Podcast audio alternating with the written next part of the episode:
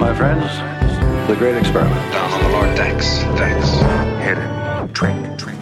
Would you look at that? The greatest trick, trick. And you people, you're all astronauts on some kind of Star Trek trip. The greatest trick, trick, trick, trick. Welcome to Greatest Trek. It's a new Star Trek podcast from the makers of The Greatest Generation. I'm Ben Harrison. I'm Adam Pranica.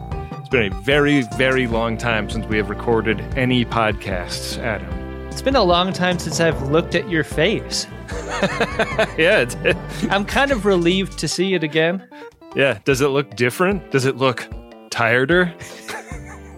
It does look more tireder. I'll say that. but I've seen you tired before. Uh, Yeah. You of the four hours of sleep after a Toronto show. Like, we've seen each other tired, but maybe Yeah. you're dealing with multiple Torontos in a row, is what you're doing. Yeah, I'm I'm on like weeks and weeks of Torontos on end. Oh, I am sorry to hear that. Apology accepted. That sounds like a rough life, dude. Nah, it's okay. It's good. You know, uh, it's like worse and better than people say, you know? That's a fun way to hear it. I think there's a lot of uh, people liking to exaggerate, going like, "Oh, you're in for it, buddy." I don't think we've said it on this episode, and in case this is someone's first greatest Trek episode, maybe we should say that you became a father a couple weeks ago, and that is what we are talking about. I did. Yeah, I have a new baby here. He's doing great. Uh, he and my wife are uh, are in great shape.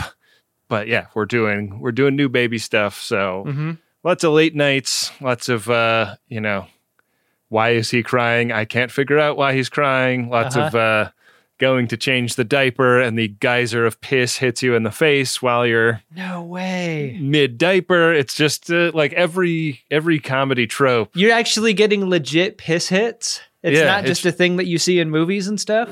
It's real. Wow. That's a real part.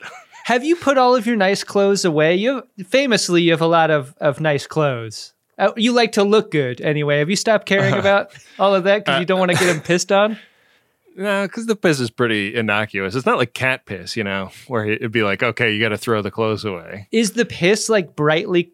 I love how we're doing piss talk on the show. Is the piss brightly colored like vitamin piss? Like, does a new baby take a lot of boob nutrients and then like the piss is just crazy colored? The poo is crazy colored. The piss is not. Huh? The piss is regular. Huh? Yeah. And a baby doesn't make logs, right? no, it's uh, it's like um, how shall I describe what a baby makes? It's like um, if you. You know, like you know, if you like squeeze lemon juice into milk, you know that like kind of Uh-huh. curdling that happens. Uh huh. if you squeeze lemon juice into orange Gatorade and the same thing happened, that's sort of what comes out of a baby's dumper. Ah. oh, that is so gnarly. I mean, after the Armus phase, there's the Armus phase, and then there's the curdled Gatorade phase. Right. Right. The Armus phase being dank and vile poop. Right? Yeah, a, uh, a skin of evil, if you will. Yikes. Thanks for being my health class, Ben. I clearly wasn't paying attention. Nobody tells you this stuff. It's just thrust upon you in more ways than one. Not only does no one tell you this during health class, no one has the bravery to ask the hard questions Right. the way Yeah. 40 something year old Adam asks to a fellow adult. It's like, sure, you're making me carry this sack of flour around my high school for a week as a way of simulating what having a responsibility would look like. But what color poops is this flower making? There needs to be like a shame chaperone in middle school and high school that's sort of like a 21 Jump Street project uh-huh. where there's someone who looks a little too old to be a student in the class is asking the hard questions about what babies pee and poop look like. Is this like a never been kissed situation? Yeah, maybe it is. Yeah. we'll get Drew Barrymore in there or Adam Sandler or or whoever is usually in Yeah. those movies. Probably Rodney Dangerfield in our case. Right. Yeah. Yeah. I think that could provide a great service to the students of America. Right. What do we not know we don't know? In my case, it's so much. Uh, but yeah, the uh, it's been mostly pretty great. He is uh, still like so little that he hasn't even like really made eye contact with anybody. Oh, that's a real Harrison trait right there. Uh-huh, I, yeah. I would say he's. I would say he's maturing quite normally. He farts, sleeps, and doesn't make eye contact. So he really uh, takes after me. That's great. Yeah, Also, leaving a lot of cashews around the house. Yeah. So so takes after his mother in that way. Just a perfect blend. I think you're gonna you're gonna meet this kiddo tonight. Tonight, for the first time, I'm very Yeah. excited to do that. Yeah. But uh, in the meantime, you and I have an episode of Star Trek colon lower decks to talk about. I've been going through podcast withdrawals. I've been missing talking to you. I've been I tried to listen to an episode of ours that hadn't come out yet to Uh-huh. QA it. I don't know if you've noticed. I haven't really been in the company Slack much lately. I've noticed. I started listening to one to QA and I was like, I, it makes me mad to listen to this. I can't do it. I, wow, what? I just want to be recording with Adam. That's amazing. I I too have missed you very much. It has been look, I've missed you for selfish reasons too because we've talked about this before out in the world when you when you don't have a comedy foil and you're just like working with civilians. Is that how you think of me, Adam, as your foil? They don't they don't appreciate our comedy stylings, the normals out there. No, no. You keep my balls in the air and I keep your balls in the air, and that's the deal.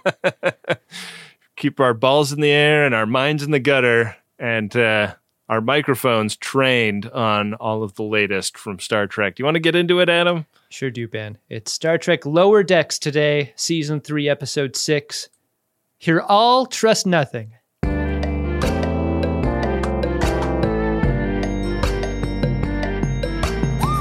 Ben, a lot of people have been asking us on on the socials. I know you're not hmm. on the socials either. You haven't been for many weeks. People are saying, "Did you notice the koala in the opening?" yes, of course, I noticed the koala in the opening. It's right there. I don't think I noticed it. Where is it? So when Picard's mom's hanging body is swinging around into space, Uh-huh. one of the shots of the stars in the background shows the, the koala welcoming Picard's dead mother to the afterlife.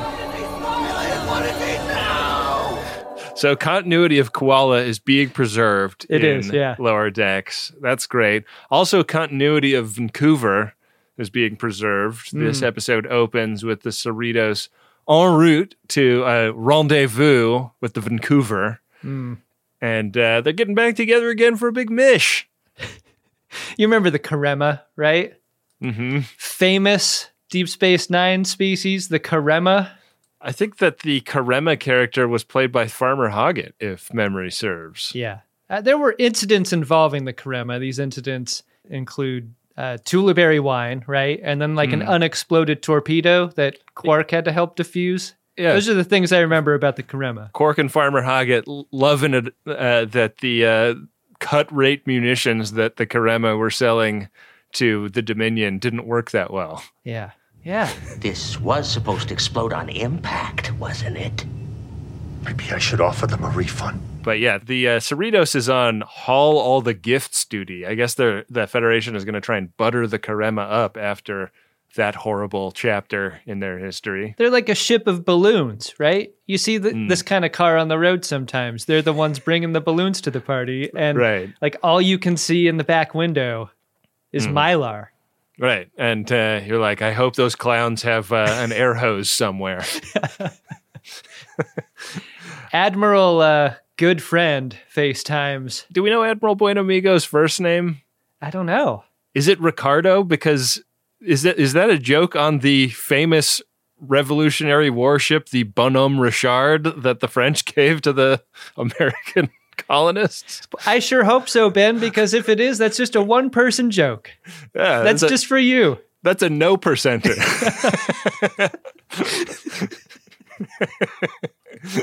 Like we cut to the lower decks writers room and there's one nerdy fuck in the corner, just like smugly nodding, listening to our show. Yes. well, if Ben gets it, it's gotta be good. yeah, yeah. I, I like that somebody's writing for me. Finally. Yeah.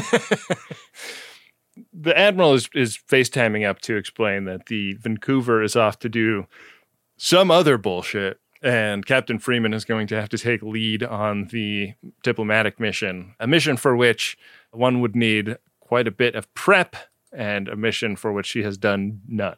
Yeah. You have to make it work. Buenamigo out. This is a bummer. This is like uh, showing up for a lab day and your lab partner can't do it. Right. You got to fillet that frog yourself. The the vegetarian kid is like uh, refusing to participate Yeah. on moral grounds, and so so dissecting the fetal pig falls to you. Yeah, but where does vegetarian kid draw the line? You've seen what he eats in the cafeteria. Yeah, and vegetarian kid like gets in his dad's BMW and smokes on his way out of the school parking lot. So it's like, where's your moral high ground now, vegetarian Are kid? Are you suggesting the vegetarian kid is smoking meat cigarettes? yeah, I'm just I'm just saying like uh, you know, there's other kids in the car that's uh you know not really taking their their lungs into consideration. Yeah. Secondhand meat smokes. Yeah. I mean, they could get out of the car anytime or put the windows down, Ben. Hmm. How about those ideas? Well, Hey, you know what? They could just take the bus instead of getting a ride to school like the cool kids. I, mean, all of this is is being observed from my vantage point on the bus, and I am wondering why those kids got in that car in the first place. God, as soon as kids in my school were old enough to drive, it was like like that scene in Far and Away where Tom Cruise and Nicole Kidman have to like stake their their land. It's it's uh-huh. like they run out there and they put stakes in the ground and and they need to run super fast to get as much land as they can.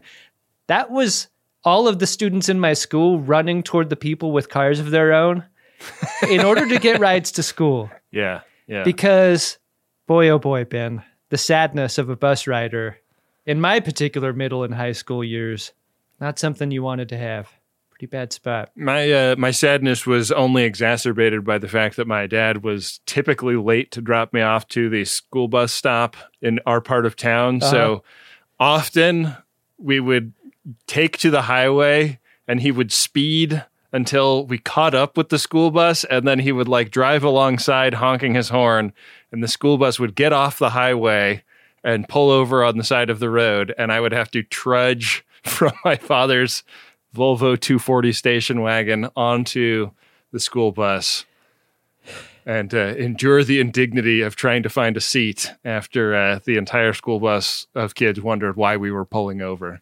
ben i love that story it's a story dramatic and well told but i know it to be a lie because i've never known your father to drive over the speed limit if, if it's if it's between driving the speed limit and uh, not having to deal with me all day, he will speed. I also know that's not true because I've been in the car with you on airport runs that your dad has driven and it's never happened. I love your father. He's a great man, but he is not a speedy man. He, he used to be. It uh, it all changed when I got my learner's permit. And that'll be you one day, Ben. I know. Yeah. I mean, I'm already drawing that arc right now. You're, are you thinking of everything in those terms now? Pretty much. Yeah. Real cats in the cradle terms? Yeah. Yeah. So they pull up to where this negotiation is going to take place, Adam, and it's a familiar location in the Star Trek universe. If you don't recognize it by sight, you're going to recognize it by sound. Because when the Deep Space Nine theme plays upon arrival, the feelings come rushing back, don't they? Tacky Cardassian fascist eyesore. Yeah, I love Shaxs just like kicking these nostalgic feelings in the nuts. This is like a statue of Robert E. Lee to Shaxs, right? it should be ripped down. yeah. Yeah, I think there used to be like a bronze of Dukat on top of the ops section there in the middle, and they and they like pulled that down with a tank. Look, man, the uh, the Cardassian flag sticker is just like cultural, man. Yeah, It doesn't have anything to do with Bajoran slavery. it's just like, hey, man, it's part of our history.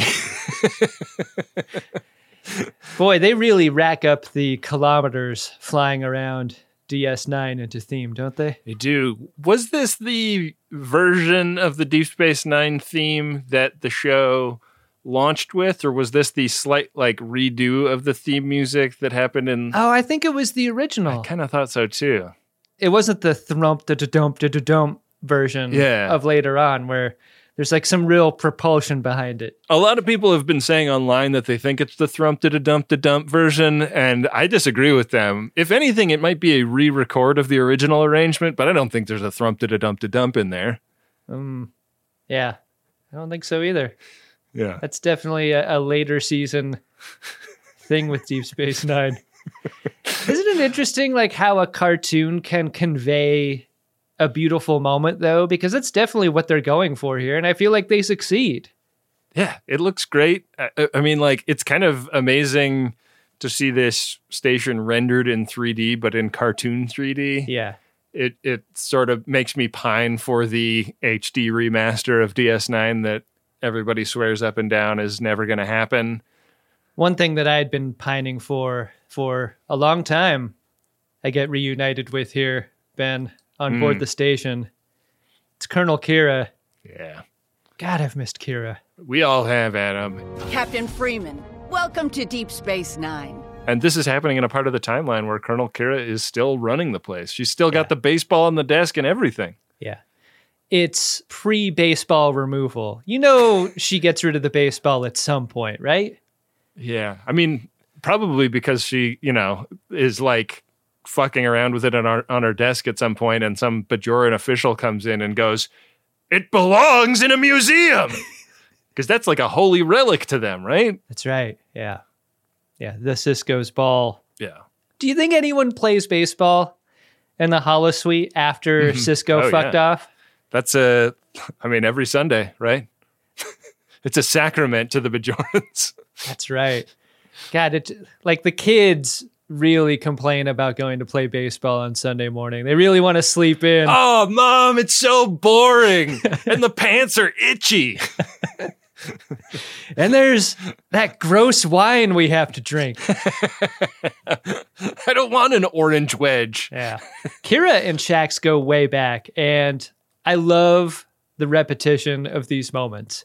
They immediately get into a kind of wartime heroism measuring contest with each other. Yeah. And they both measure from the POW camp. Hmm. They really do. This sort of becomes its own storyline. Like the if we're gonna extend the baseball metaphor, who's gonna get their hand to the top of the bat first?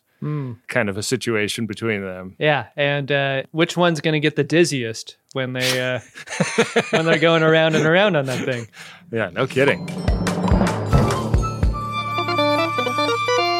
Meanwhile, the LDs are pretty excited about visiting the station, but Mariner is not going to go with them because Mariner is going to go get to know Jennifer's friends. Yeah, Ooh, meeting the friends. That's big. Rutherford is really the fans' proxy here throughout the episode. I think. Yeah.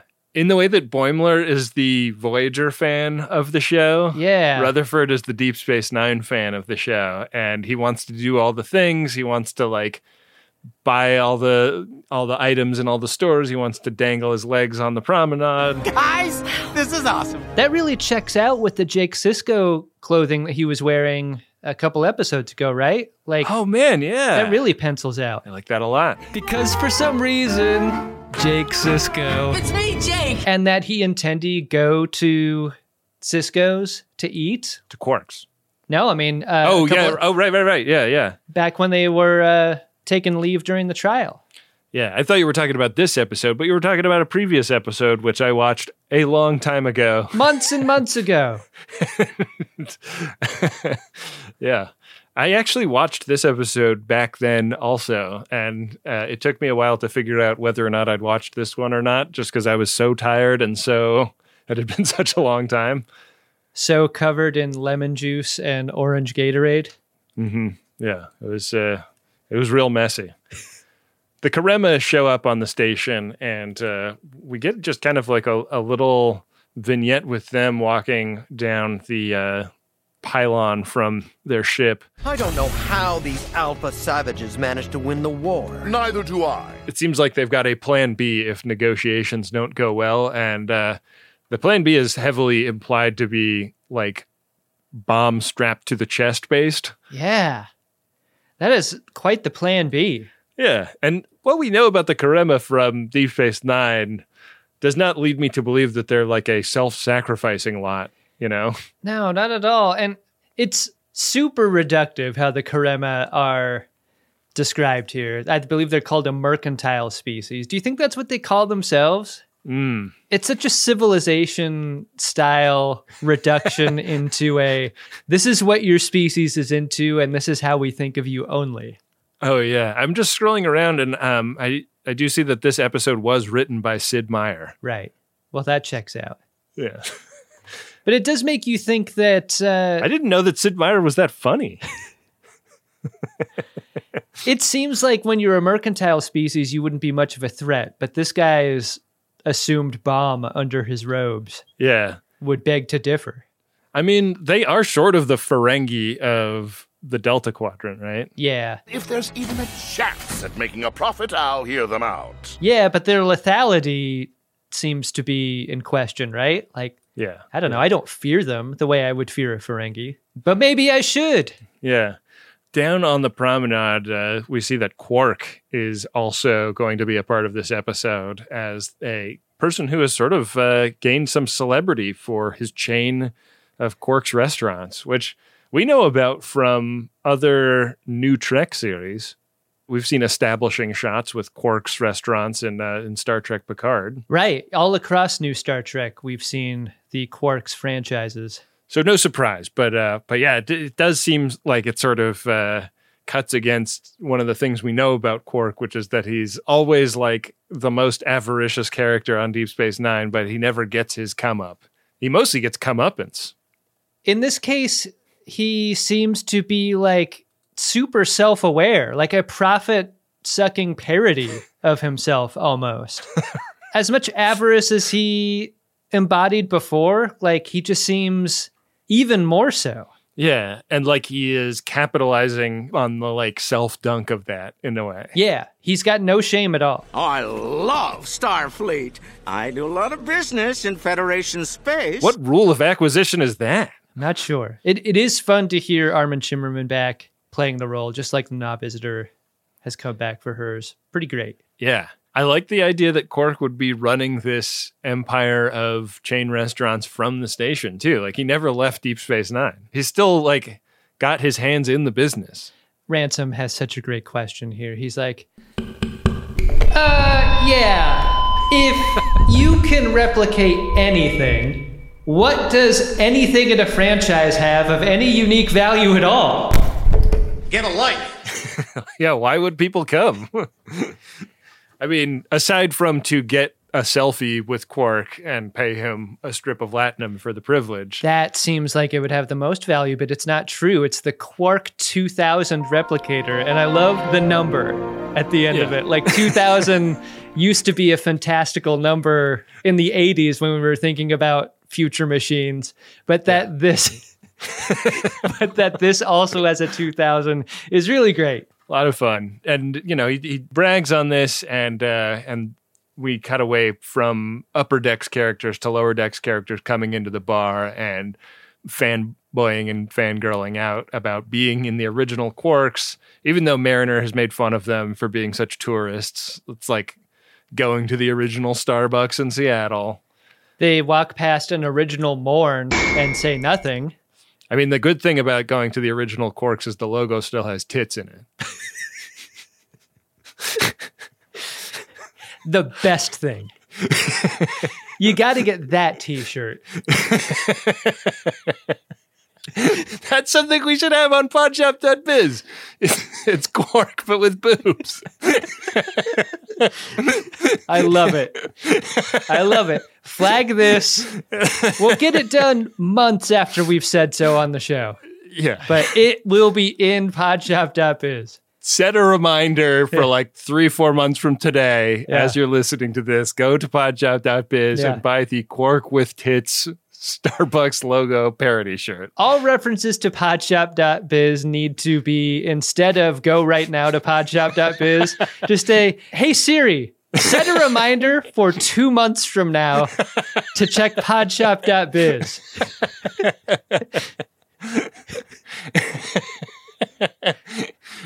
Your kid's going to be driving when podshop.biz finally launches.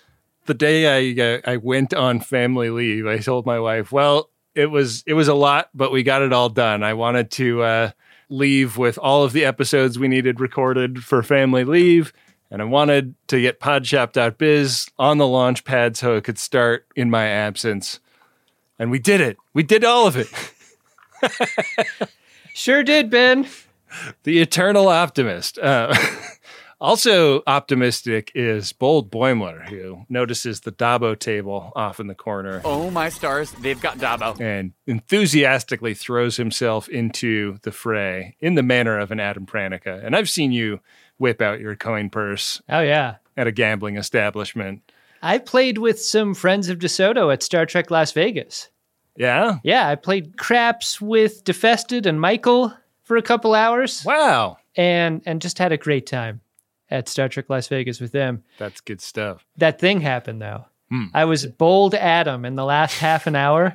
You'll remember famously at the last Star Trek Las Vegas you and I went to, I was at a craps table as our car was arriving at the hotel to take us to the airport. And I was in the middle of a thing and I just couldn't leave. And I was sweating bullets. But I cashed. I cashed big. Like, hell yeah. Bets, bets, bets. Won a bunch of money, got in the car and went to the airport. This was a similar situation, except I got totally nut kicked. oh. Getting bold boimlered like on my last couple rolls. Oh, it was Wow. it sucked because I was doing great. I was doing great for hours, and then I just gave it all back. Man, I mean, what you didn't realize when you were off playing craps uh, last time we were both in Star Trek Las Vegas was I got to meet Mesk. Who? Mesk, the Orion who is also in Starfleet. Oh yeah. Oh, a fellow Orion. Who also comes with Adam Pally's voice, unmistakable. Yeah. He really leans into the shady side of the Orion mystique. He introduces himself to Tendi and is talking about what a great piratey energy Orions have. And uh, Tendi has always been uncomfortable with this part of, uh, you know, the rep that she gets when she walks into a room. This is an interaction that makes it hard to be friends with Rutherford sometimes because Rutherford does not get the verbal cues and, and like the physical mannerisms of a Tendi wanting to leave a situation. Yeah, there's not a lot of room reading going on with Rutherford or Mesk, really. Like they are both just kind of running roughshod over Tendi's uh, half uh, asserted discomfort. Rutherford has a real your wife or my wife kind of energy during a moment where their partner wants to leave a situation. Yeah, and like later, Tendi is like, "We, ha- I was doing the hand signal," and and he's like, "What? I didn't agree to that." I, I picked up a new technology in the last few weeks. I want to run by you Okay, because I've been hold run- on, I'm writing this down. I've been running into a situation that has been very frustrating lately, which has been I will say something like, "Do you want to leave this thing?" or or do you want to fill in the blank? Right. And often the answer is, "No, I'm fine." That is the wrong way to suggest a thing that you want to do. It is not direct enough. Yeah. I need to be the person big enough to be like, I would like to leave or Yeah. fill in the blank or whatever. And then that makes it clear what my intentions and interests are.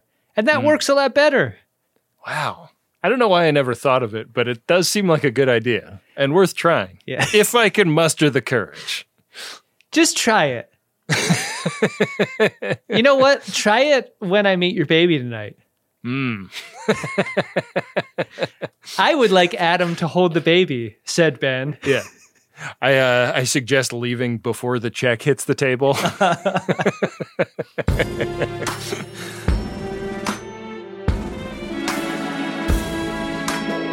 Rutherford and Tendi get looped in for a tour with Mesk that uh, Tendi does not want to take. And we cut over to Mariner, who has, as you say, been invited to a ladies' night by Jen.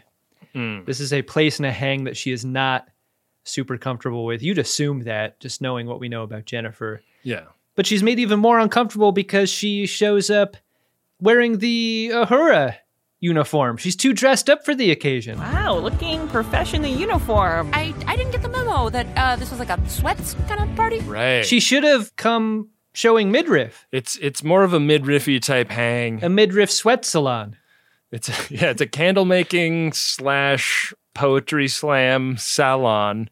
And uh, Jennifer's friends are all like very bookish and not super fun, I would say. Like Yeah. they're definitely like they all share common interest, but they're not like good time buddies the way Tendi and Rutherford and Boims are. I've been w- watching a lot of The Office on uh, on syndicated television. Oh yeah, Lately? the uh, Ricky Gervais program. No, no, the the other one, The American Office. Yeah.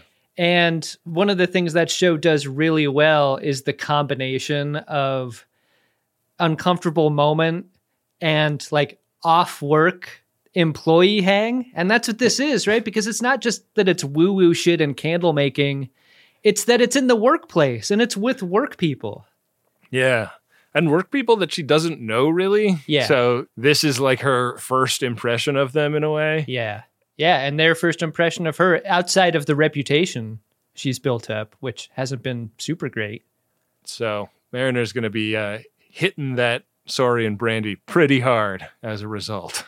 I mean, she's hitting it because these girls are attracted to Boimler. Boimler is so sexy. They're chatting her up about how fucking hot Boimler is. It's another one of these women find Boyme's irresistible bits that uh, we've seen a couple times now. And it seems like it grosses Mariner out, but she also has not like described it to anyone or talked about it other than expressing her displeasure with it. She's not a good friend for not disclosing this to him, right? Or, you know what? I kind of want to walk that back. Does Boimler style himself as a particularly lonely person? Like he's desperate in a couple of episodes. He's desperate for like career stuff though. It doesn't Yeah. seem like he's thirsty for a relationship. Right. Yeah. Like has he ever expressed romantic interest in anyone? I can't really think of a moment. Yeah, there was the one girlfriend he had from that other ship. Oh, yeah, yeah, yeah. And he was doing all sorts of things to impress her. Yeah. You radiate some primal confidence. I'm sure you felt it. No, I try not to feel anything around Brad. But that was a specific romantic interest and not a general. Right. This is not a, a Robert De Niro, I am alone, I am not lonely situation, you know? Yeah. He's really the De Niro of the show. Uh-huh. so that hang seems to be going in a very awkward direction. Also awkward is the introduction of Captain Freeman to this Karemma negotiator who, you know, I mean, she breaks the ice by saying, Hey, we brought a ship full of gifts for you guys. So you're probably going to enjoy talking to us. But the negotiation is not the subject of this uh, episode's focus. We cut back down to the promenade where Mesk is giving the uh, the grand tour to uh, Rutherford and Tendi, and Mesk is very performative in talking about all his Orion antics that he's gotten into. So, real talk. What's the first ship you ever stole, Ma? Um, actually, I don't do that stuff. It just becomes more and more uncomfortable for Tendi. I, I feel like this is an episode where all of our characters are being pushed into great social discomfort. Aside from Boimler, who's just raking money in. Freeman finally calls Tendi for help and it gives her a way out of this nightmare. Oh, what a shame. Rutherford, let's go. the like go get the gifts out of the uh, cargo hold. Go get the balloons out of the trunk, but open that trunk slowly. Yeah. And uh, if any dead clowns fall out, that's not our fault. Yeah. yeah, it's one of those like, oh, thank God the phone rang kind of moments, except for Mesk invites himself on this mission. He's going to be providing security for the delivery of gifts to the Karemma ship. She just can't wiggle out of this, can she? Yeah. We need to score a lot of black fast. licensed businessmen. I spent a lot of last week sick in bed. And one thing I was so happy I had when I needed something to eat but didn't really have the energy to cook myself something was Factor Meals. Got a couple of these in the fridge at all times, and they are delicious, fresh, never frozen, chef crafted meals and they're ready to go just about two minutes. And this is convenience food that is actually tasty and full of real ingredients and not hyper processed crap. And they got you covered all throughout the day. They got pancakes, smoothies, grab and go bites, and uh, you can get as much or as little as you need by choosing your meals every week. Plus, you can pause and reschedule deliveries at any time. So head to factormeals.com slash trek50 and use code trek50 to get 50% off. That's code trek50 at factormeals.com slash trek50 to get 50% off. What do you think of when you think of male grooming? Maybe it's a sharp haircut and a little bit of product, or a bit of the old beard wax twisted into the ends of a mustache. Maybe it's a shower, a shave, a little spritz of fragrance. Me? I think of shaving my nuts. And not just my nuts, all around those nuts. I'm talking all around those nuts. And this form of male grooming is hard to do when your junk looks like a log of Play Doh rolled through a dustpan in a barber shop. It's wrinkly, it's wriggly, nothing stays in place, and it's the one area where you don't want to have an accident. That's why I'm glad we're sponsored by the spring cleaning champions at Manscaped. They sent me their brand new Lawnmower 5.0 Ultra. It's their fifth generation trimmer, featuring two interchangeable next gen skin safe blade heads, a standard one for taking a little bit off the top, and a new foil blade to go smooth wherever your heart desires. They also sent me an extra large Manscaped t shirt, which I will never wear, but it was nice of them to do. Get 20% off and free shipping with the code TREK at manscaped.com. That's 20% off and free shipping with the code TREK at manscaped.com. Nothing like a little spring cleaning in your pants. Back for another game. You know it. What's going on? Just one more week till Max Fun Drive. Hard to believe. It's been a heck of a year since the last one. We're now a worker owned co op. We raised $50,000 for charity last year. And we've added a bunch of awesome new shows. But do you think we're ready to do it again? Absolutely. Lovely new gifts are lined up. The episodes will be amazing, and wait till everyone hears the bonus content. Yeah, plus they know to go to MaximumFun.org slash newsletter, so they're getting all the news. Oh, like that meetup day is on Thursday, March 21st. Then what's bothering you? Me? Oh, nothing. We're all set for Max Fun Drive to start on Monday, March 18th. I just didn't want you to see this coming. Check. What? Hang on. Most of the plants humans eat are technically grass. Most of the asphalt we drive on is almost a liquid. The formula of WD 40 is San Diego's greatest secret. Zippers were invented by a Swedish immigrant love story. On the podcast Secretly Incredibly Fascinating, we explore this type of amazing stuff. Stuff about ordinary topics like cabbage and batteries and socks. Topics you'd never expect to be the title of the podcast Secretly Incredibly Fascinating. Find us by searching for the word secretly in your podcast app and at MaximumFun.org.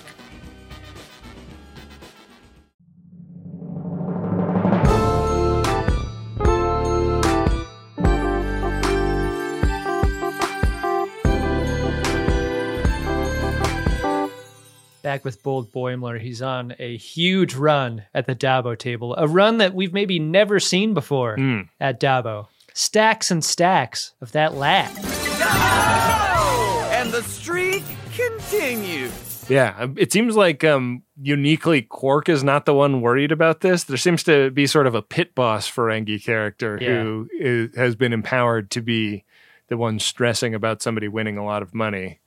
Yeah, that is strange. I mean, but but it may just be that Quark has so many responsibilities Yeah. and things to think about. He can't have his eye on this one table. He's got dozens of tables around the quadrant. Yeah, well, and, and like the point of opening a gambling establishment is that you're making money off of the bets no matter what people are winning or losing. Right. It's the easiest thing in the world to make money owning a casino. Like You'd have to be a staggeringly bad business person to Right.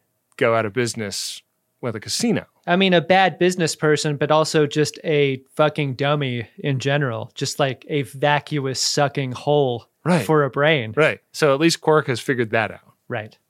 Back in the ladies' salon, it's story time. And the theme for story time is personal battlefields.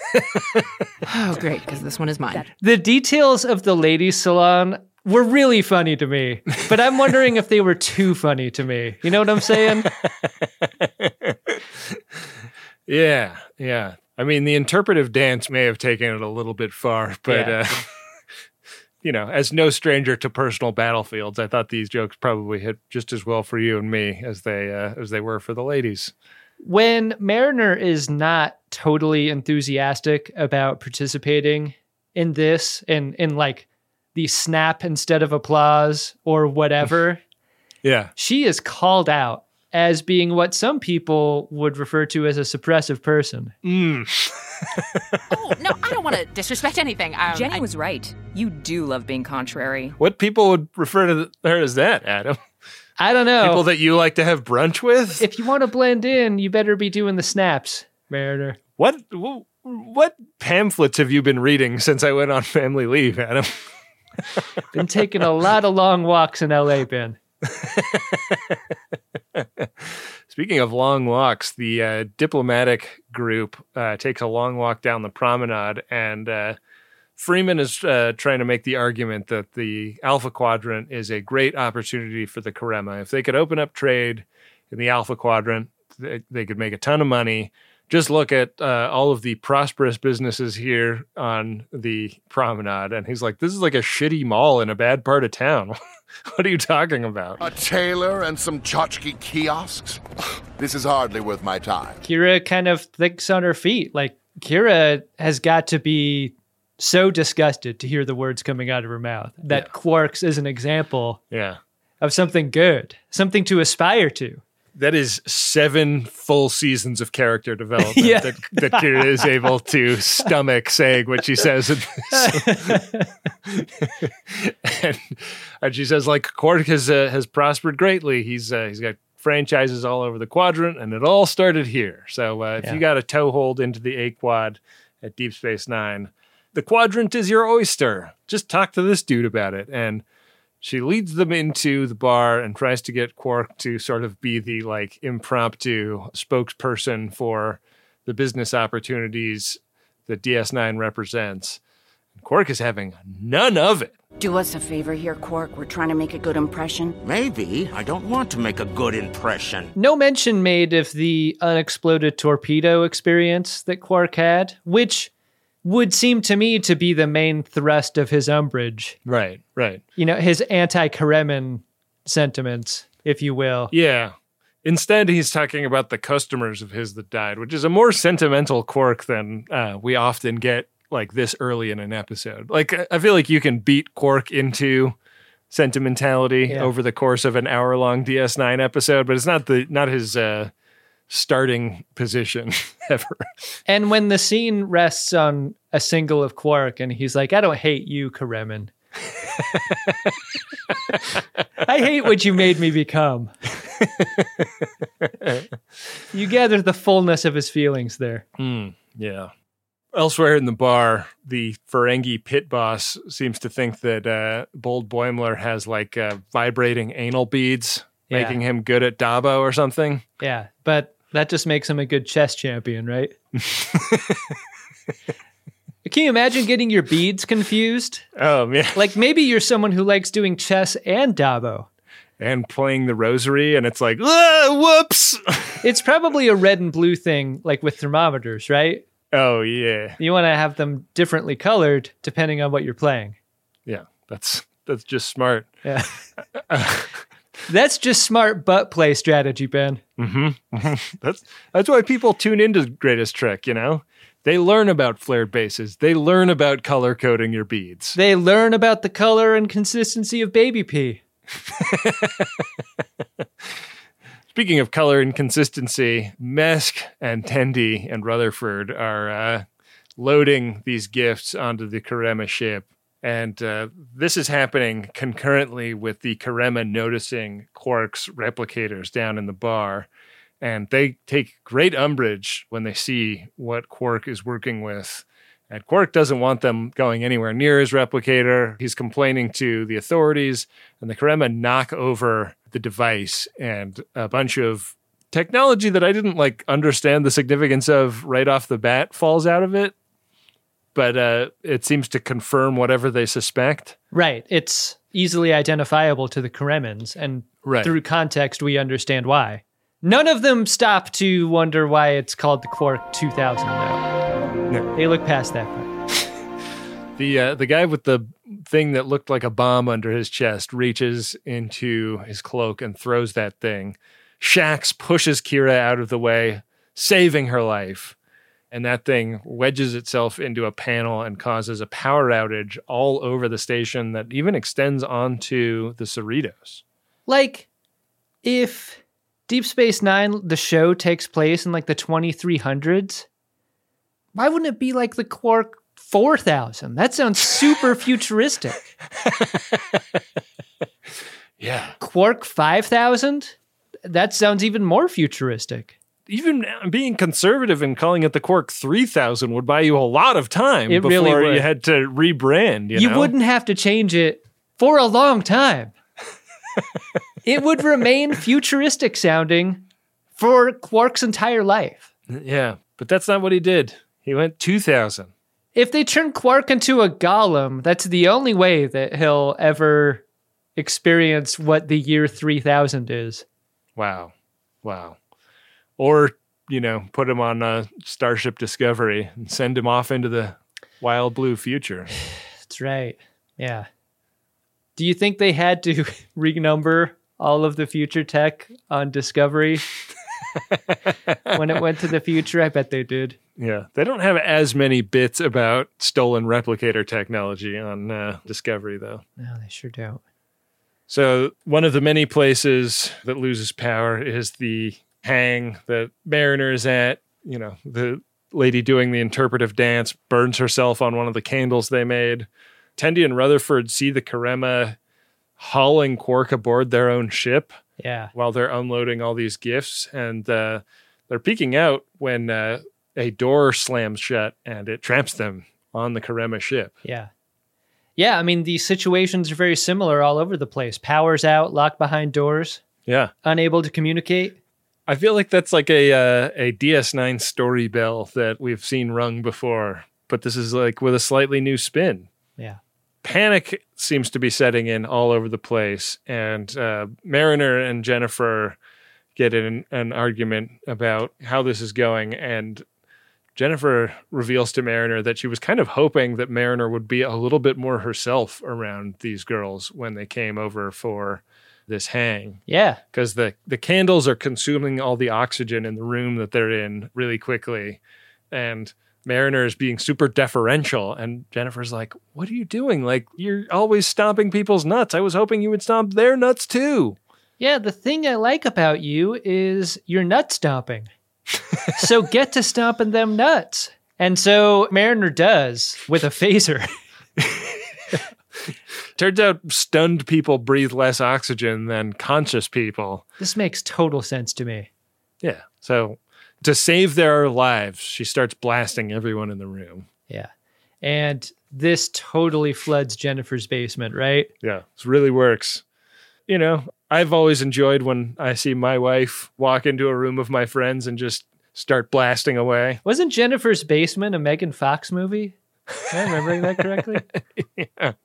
Yeah, Diablo Cody Uh-huh. penned Yeah. script. Yeah. a lot of people think it holds up. I haven't seen it in a long time. I don't know. Yeah. Did they do it on the Flophouse at some point? Oh, probably. They do everything over there. Yeah, They work harder than we ever will. they do.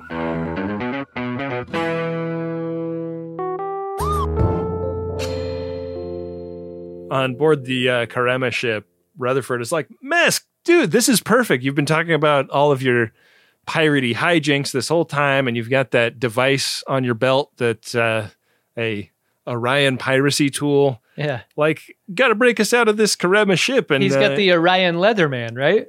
right. You know what? There's probably a real Orion Leatherman too. Like that's just a person Right. wearing leather. Yeah. Probably a ton of those. That's a whole kind of person on Orion. This is why you call it the Orion Omni tool or whatever and not a Leatherman Right. tool. It's just too confusing. Orion Army knife. Yeah, all right. Yeah. Okay. Put it on the whiteboard. Put it on the board. This is kind of calling Mesk's bluff. Yeah. To put it in gambling terms, he's gonna have to put his piracy money where his piracy mouth is. The breakdown that Mesk has, I think, is is one of the reasons you cast Adam Pally, right? Because an Adam Pally breakdown Yeah. is a really funny thing to hear. Whether you're watching that the great comedy show Happy Endings or you're watching him do his tourism show 110 places to party before you die with the great Jon Gabrus. Like he's a breakdown artist. He's great at this. He rules. I've never pirated anything in my whole stupid life. What? He reveals he's actually from Ohio and was adopted by humans. He is sort of to Orion culture what Worf is to Klingon culture. Oh. Talks a lot of shit, but Oh man. it's not the culture he actually grew up with. Ooh. And has similar misunderstandings about it, right? Like when Worf actually goes into Klingon like war halls and everybody's like laughing and having a great time and he's being all stiff and rigid. They're like, "What is wrong with you, man?" Yeah. Yeah. What are they going to do with Worf in season three of Picard? Is he going to continue to suck? if if they don't do something with him not being able to get through a door Yeah. just for us, I will be very disappointed. You know what's funny is with the way that Worf is with his family and just completely uh, ignoring them. he could be sitting right next to Kurn and it would be like a perfectly quiet conversation. is anyone sitting here?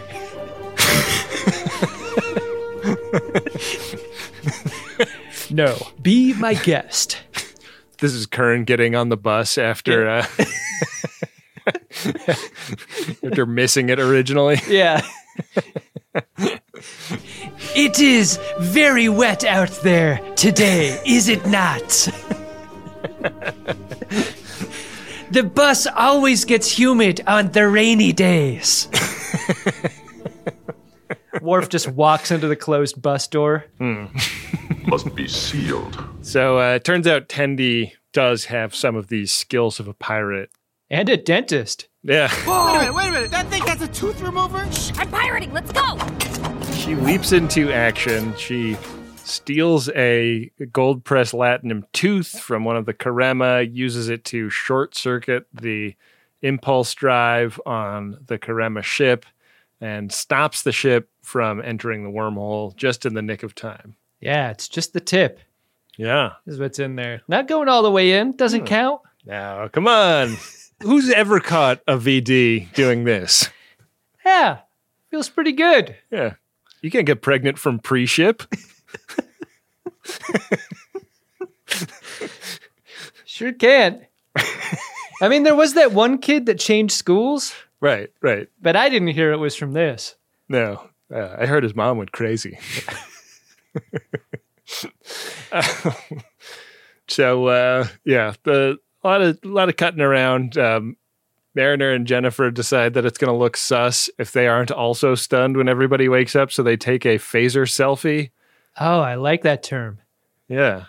I mean, that's clearly what they're doing, right? They do the like hold it up at arm's length and point it back at them. Well, shall we? I rarely uh, have a, a literature reference on the show, Ben, Hmm. but I thought it was a very Romeo and Juliet moment of like, you know, you come to and you see everyone else looking dead, you decide to shoot yourself Yeah. or take yourself out. That's what it felt like to me. Yeah. Very romantic in that way. The way Romeo and Juliet is. Yeah. Very romantic. This episode uh, was actually it was it, it's interesting. It was written by Sid Meier and directed by Baz Luhrmann. Yeah. Yeah. No one in the cast uh, older than 26. so, in the uh, detention area on Deep Space Nine, all of the uh, Karemma have been gathered up and put behind a force field, and uh, they explain that they were not kidnapping Quark; they were arresting Quark because the Quark 2000 contains stolen Karemma technology. I may have borrowed a Karemma replicator some years ago, but it was my codes that made it so popular. Oh, that's beside the point. Justifiable Yeah, is what the Kremlins believe this is. But Captain Freeman is in a diplomatic mood, not a uh, punitive mood. And so she proposes something that will make everybody happy. And we cut to Quark's bar where their Karemma are hanging out and do seem indeed to be very happy. But Quark, not so much. It turns out the uh, deal is that he's giving a huge percentage of the profits from his empire to the Karemma, you know, as like a licensing fee, basically, for the technology that is used in the Quark 2000. Before this deal was arranged, I had it in mind that they were just going to give the Karemans all of the Mylar balloons Mhm. and the bottles of booze or whatever, like the gifts. Use the gifts to arrange for this, and then we'll call it even after that. But the percentage Savage. that Quark has to give up 76% of his profits, I was blown away by this. Yeah. It's a lot of percentage points. It's most of the percent. yeah. I mean, nobody would be in business if they gave up this much of a percent. But I bet this is one of those like this is only the percentage that they know about. Very different percentage in actuality, right? Right. So like the the real figure it must be very different. Who knows, man? This is that squirrely Ferengi accounting yeah. that they're famous for. The uh, button on the episode, speaking of squirrely accounting, is uh, Mariner offering to not use a hologram that she has of Quark's head on Kira's body instead of paying for her huge bar tab that apparently she still has from when she was stationed on DS9. Yeah. What Lower Decks promised seasons ago was that Mariner's return to Deep Space Nine would be fraught with a lot of drama, but this is the only dramatic moment we get Yeah. of a Mariner back aboard Deep Space Nine. Well, she's only just been aboard though, right? Yeah. Like she was on the Cerritos for most of it. She was stuck in a pajama party. Right. So maybe uh, I don't know. I, I haven't watched ahead, but maybe next episode they're still here. I don't know. wow, you just violated our embargo. We're gonna stop getting screeners. Cut that out. Cut it out. Just beep it out. the episode ends in a weird half hour sitcom flourish Yeah. because Tendi and Rutherford are making peace with Tendi's pirate past, and then Tendi is like, you know what? I think I'm ready to embrace the cultural history of my people. And then she whips out this tooth, the Kareman tooth that she's kept for some reason. Yeah. And Quark is there and he takes it from her. But I don't know why he does it. What what makes him think he can't? Yeah. Shouldn't I mean like the move at that point would have just been to drop in like an Odo going Quark. Yeah, it's a Dukes of Hazzard ending tacked onto this episode. But I wonder if that's too sad because of the uh, of Oh. the passing of Rene Auberjonois. Do you think that the ending that we get this episode is a different version than maybe the one that was intended? No. I yeah, maybe it like didn't test well or something, but um You think they're testing this show, Ben? I don't think so. No one's, no one's testing this show. I think they're blind firing this bad boy. I think it's fucking working. how well did it work, Ben? Did you like this episode?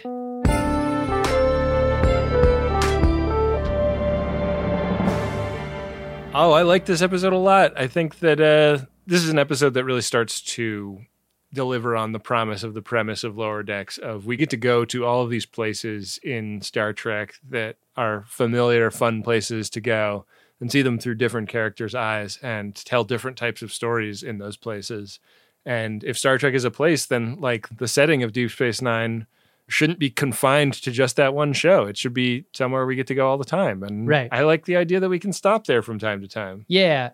In less capable hands, this is just a nostalgia play. Yeah. But in the way that you're describing, this is a place where a different story occurs. And we get the nostalgic great feelings for a Nana Visitor or an Armin Shimerman. Like we get characters we love voiced by people we like. And we're in a place that uh, that we care a lot about, but it's not the point of the story. And I think that's really important that it isn't. Yeah. And instead, it is a story that is both about personal relationships between our characters and them understanding each other better and also advancing storyline within universe. Like the Karemma are an interesting species that I'd like to know more about, and I feel like this episode gives us a little bit of that too. I will. I'll take the other side of that argument any day. I don't find the Karemans very interesting at all. I think they're an interesting choice for a foil in this episode, but I'm fine with not hanging out with them ever again.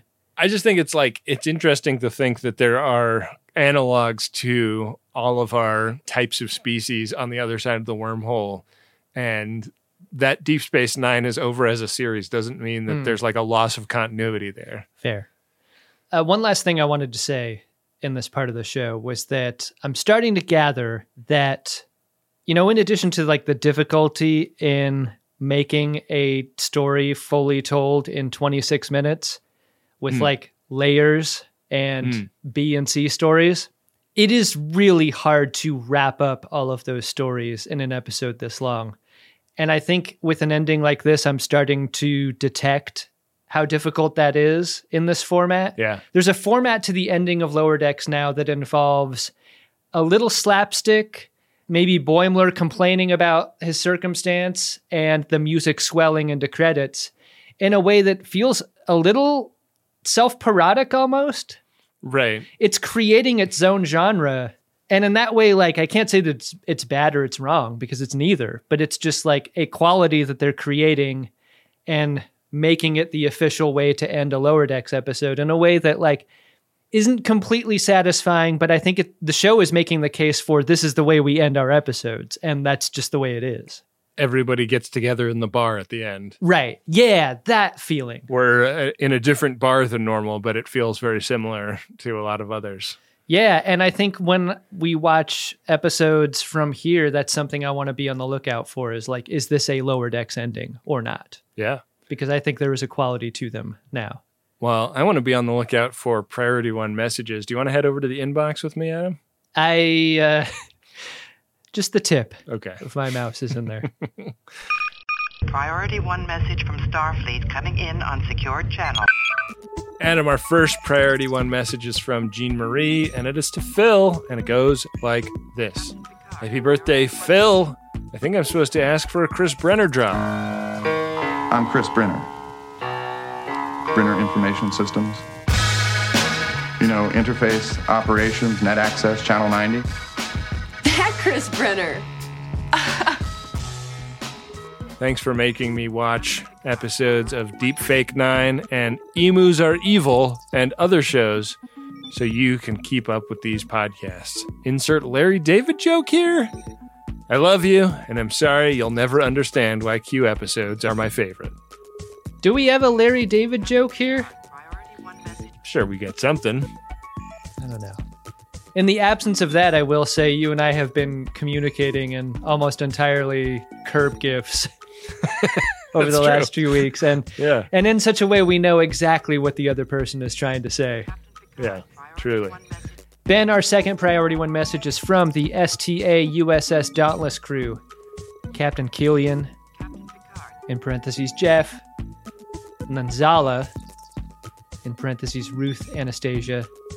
We got Tamu, parentheses, Joe, and Dr. Latha, parentheses, Ramon LP4. Hey! It is to Code 47 from Captain Kalian to Benjamin Harrison and SWIHW. This is Captain Kalian of the USS Dauntless. We extend congratulations on your new baby.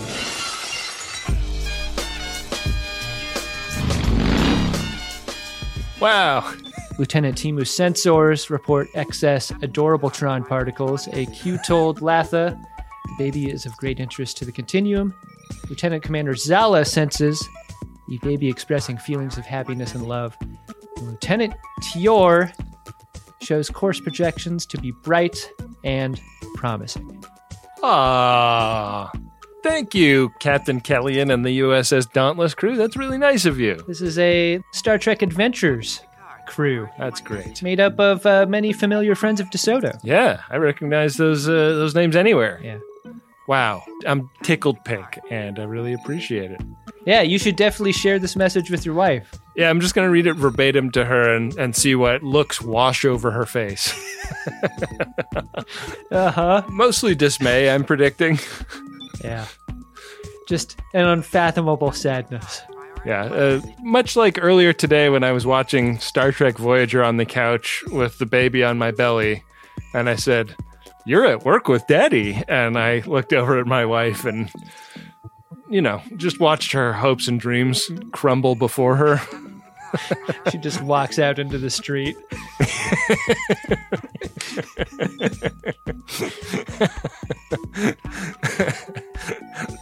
Uh, well, if you'd like to get a priority one message, head to maximumfun.org slash jumbotron and set one up today. Hey, Ben. What's that, Adam? Did you discover yourself an Edward Larkin? Edward Larkin. Ooh. Uh, I'm going to give it to Quark. I think Quark gets it because Quark kind of delivers on the premise of Quark in the funniest way in this episode. Like, I was just thinking like so much at the beginning of this episode about like, yeah, like we have seen Quark's bar in other places in Star Trek now, implying that Quark has achieved some kind of success. Like he's he somehow like beat the odds and figured out a way to not be sort of a laughing stock, mm-hmm. which was always the joke about Quark is that nobody wants it more than him and it's always eluded him. And you know, like in when you just see a establishing shot of some spaceport and there's a Quark's bar in an episode of some show, you're like, man, so Quark is really doing it. And I love that this episode makes sure that in the continuity, Quark is not doing it. I think that's so funny. God, the way you put that was so convincing. I was going to say it was Mesk, but now I'm I'm with you. Let's make it Quark. Wow. Well, uh, a really fun episode. But uh, before we go here on Greatest Trek, we like to shout out somebody that mentioned our show on social media. Isn't that right, Adam? You're right about that, Ben. At Fair Enough 34 shows some pretty big love for our episode that was an interview with Mike McMahan. Yeah. Message goes like this I'm pretty hype right now. The Mike McMahan interview on Greatest Trek is a must listen for Trek fans. Hilarious and wonderful deep dive into Lower Decks and why we love these franchises so much. Can't wait to watch new Lower Decks. Awesome. I hope at Fair Enough 34 is watching along with us. And uh, if you'd like to get a message read on the end of the show, make sure to post about us on Instagram or Twitter and why you like the show. It helps get the word out about what we're doing over here, and we really appreciate it. And uh, you might get a shout out right here on the end of the episode. Yeah. All right, Adam. I can't wait till next week. But in the meantime, I think we got to throw the keys to our producer, Wendy Pretty, and uh, she'll tell us a little bit about next week's episode in the outro. All right, Wendy, catch. you threw those really hard. kind of mean. She got out of the way. Yeah. But then she had to like go pick him up off the ground. Like that sucks, dude. Is that what she did? I thought they they like flew and then skidded across the ground and then like down into a drain. yeah, so so now because I have the longest arms, I have to reach down into this creepy drain pipe to get the keys. How else are we going to get the pod car home? Probably nothing down there. Mm. Besides yeah, keys. No killer clowns or anything. You've had worse cover your body over the last few weeks. I think a sewer would probably be a dream to you at this point. Mm. Yeah. Yeah. that does sound pretty nice.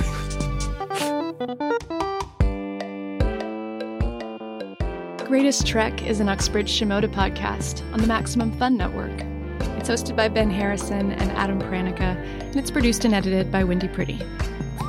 Coming up on Lower Decks Season 3, it's Episode 7 A Mathematically Perfect Redemption. A wayward Starfleet ensign struggles to find a path to redemption. We want to thank Adam Ragusea for the incredible music he made for this show. He's also got a podcast and a YouTube cooking channel, and you can find those by searching for Adam Ragusea. Nick Ditmore made the show art, and Bill Tilley is running the social media pages for Uxbridge Shimoda. Make sure you're following at Greatest Trek on Instagram and Twitter, and use the hashtag Greatest Trek when you talk about the show online. If you're enjoying Ben and Adam's recaps, one of the best things you can do to help spread the word is recommending Greatest Trek to someone you know. And if you want to help support the podcast directly, it's really easy to set up a membership at MaximumFun.org slash join, and we really appreciate that. Thanks for listening. We'll see you next week on Greatest Trek.